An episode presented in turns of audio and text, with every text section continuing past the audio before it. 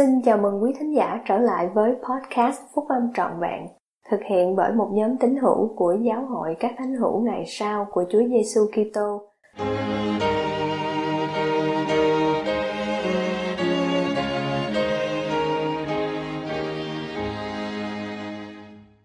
Mục đích mà sẽ thay đổi cách chúng ta phục sự.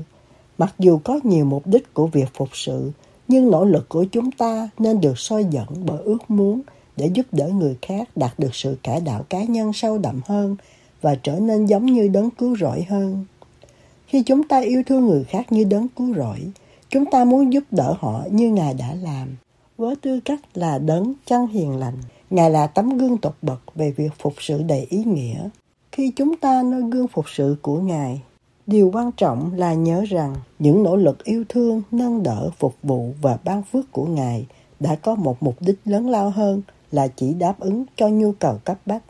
Ngài chắc chắn đã biết rõ những nhu cầu hàng ngày của những người Ngài phục sự và có lòng trắc ẩn đối với nỗi đau khổ hiện tại của họ. Vì thế, Ngài đã chữa lành, cho ăn, tha thứ và giảng dạy. Nhưng Ngài đã muốn làm nhiều hơn là chỉ lo liệu cho những nhu cầu cấp bách. Ngài muốn những người xung quanh Ngài noi theo Ngài, biết Ngài và đạt được tiềm năng thiên liêng của họ. Ngày nay cũng vậy, có rất nhiều cách chúng ta có thể giúp ban phước cho người khác. Nhưng khi mục đích tột bậc của việc phục sự của chúng ta là để giúp đỡ người khác, tiến đến việc biết đấng cứu rỗi và trở nên giống như Ngài hơn, chúng ta sẽ cố gắng hướng tới cái Ngài mà chúng ta không phải giảng dạy cho người lân cận mình biết Chúa nữa bởi vì tất cả chúng ta đều biết Ngài. Một vài cá nhân đã cố gắng hết sức để mang bạn của họ đến để được Chúa Giêsu chữa lành bệnh bại liệt Cuối cùng, đến cứu rỗi chữa lành cho người đàn ông đó, nhưng Ngài quan tâm nhiều hơn đến việc tha thứ cho những tội lỗi của người ấy. Khi dân chúng mang người đàn bà phạm tội tà dâm tới đấng cứu rỗi, việc Ngài từ chối không kết tội bà ấy đã cứu sống bà ấy. Nhưng Ngài cũng muốn cứu bà ta về phần thuộc linh, nói với bà ấy, hãy đi đừng phạm tội nữa. Mary và Matthew gửi tin cho Chúa Giêsu, xin Ngài tới chữa lành cho bạn của Ngài, Lazarus Chúa Giêsu đấng đã chữa lành những người khác trong rất nhiều dịp trì hoãn không tới cho đến sau khi Lazarus đã chết. Chúa Giêsu biết điều gì gia đình này muốn, nhưng Ngài đã củng cố chứng ngôn của họ về thiên tính của Ngài trong việc làm cho Lazarus sống lại từ cõi chết. Nếu mục đích của chúng ta là để giúp người khác trở nên giống như đấng cứu rỗi hơn, thì điều đó sẽ thay đổi cách chúng ta phục sự đây là một số cách thức sự hiểu biết này có thể soi dẫn nỗ lực của chúng ta để phục sự. Tất cả những nỗ lực của chúng ta để làm điều tốt đều đáng bỏ công, nhưng chúng ta có thể tìm kiếm cơ hội để gia tăng sự phục vụ của mình bằng cách liên kết với đấng cứu rỗi. Ví dụ, nếu gia đình anh chị em phục sự bị bệnh, thì việc mang thức ăn đến có thể giúp ích, nhưng việc anh chị em bày tỏ tình yêu thương mộc mạc của mình – có thể được tăng lên gấp bội bởi chứng ngôn của anh chị em về tình yêu thương của đấng cứu rỗi dành cho họ. Họ có thể rất biết ơn nếu anh chị em giúp họ làm vườn. Như một lời đề nghị ban cho một phước lành, chức tư tế có lẽ sẽ còn có ý nghĩa nhiều hơn nữa. Anh cả Neil L. Anderson thuộc nhóm túc số 12 vị sứ đồ dạy một người có trái tim nhân hậu có thể giúp một người nào đó sửa lớp xe, đưa người bạn cùng phòng đi bác sĩ, ăn trưa với ai đó đang buồn rầu hoặc mỉm cười chào hỏi làm cho người khác vui. Nhưng một người tuân theo giáo lệnh đầu tiên đương nhiên sẽ thêm vào những hành động phục vụ quan trọng này.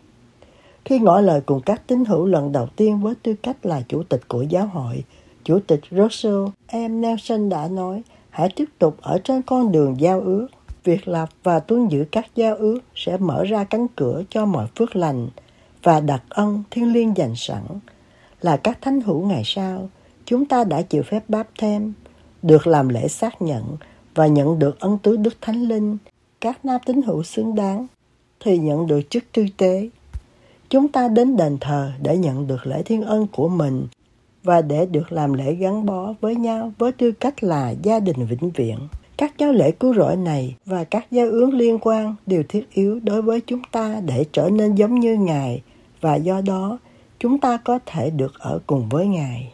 Chúng ta có thể đóng vai trò quan trọng trong việc giúp những người khác tiếp tục ở trên con đường đó khi chúng ta giúp họ tuân giữ các giáo ước của họ và chuẩn bị để lập các giáo ước trong tương lai. Làm thế nào anh chị em có thể giúp các cá nhân hoặc gia đình mình phục vụ nhận được giao ước kế tiếp mà họ cần. Điều này có thể có nghĩa là giúp chuẩn bị một người cha để làm phép báp thêm cho con gái mình.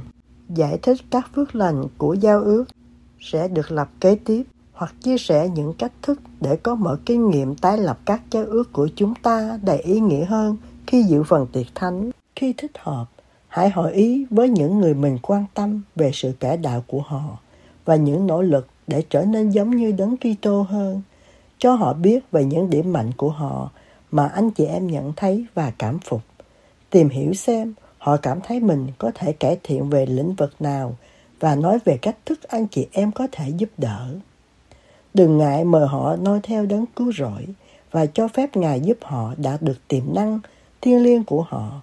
Lời mời này có thể làm thay đổi cuộc sống khi kết hợp với việc bày tỏ sự tin tưởng của mình nơi họ và đức tin của anh chị em nơi Ngài. Sau đây là những gợi ý để hỗ trợ người khác cải thiện cuộc sống và tiến triển dọc trên con đường giao ước. Chia sẻ, Hãy thành thật và thẳng thắn khi chia sẻ cách đấng cứu rỗi đã giúp đỡ anh chị em khi anh chị em cố gắng đến gần với Ngài bằng cách sống theo các nguyên tắc phúc âm bất chấp những trở ngại. Hứa các phước lành con người cần một lý do hấp dẫn để thay đổi hơn là những lý do không thể thay đổi. Việc giải thích các phước lành gắn liền với một hành động có thể mang đến động cơ thúc đẩy mạnh mẽ. Mời gọi, Việc sống theo một nguyên tắc phúc âm mang đến chứng ngôn rằng nguyên tắc đó là đúng và dẫn đến sự cải đạo sâu đậm hơn.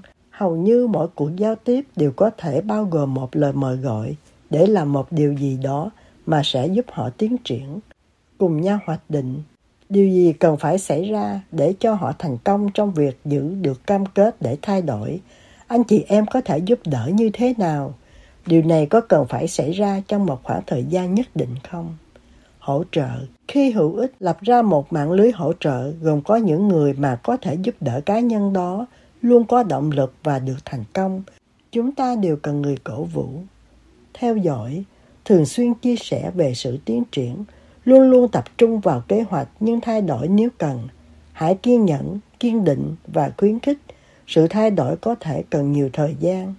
Cân nhắc những cách mà nỗ lực của anh chị em để phục sự cả lớn lẫn nhỏ có thể giúp đỡ người khác làm cho sự cải đạo của họ được sâu đậm hơn và trở nên giống như đấng cứu rỗi hơn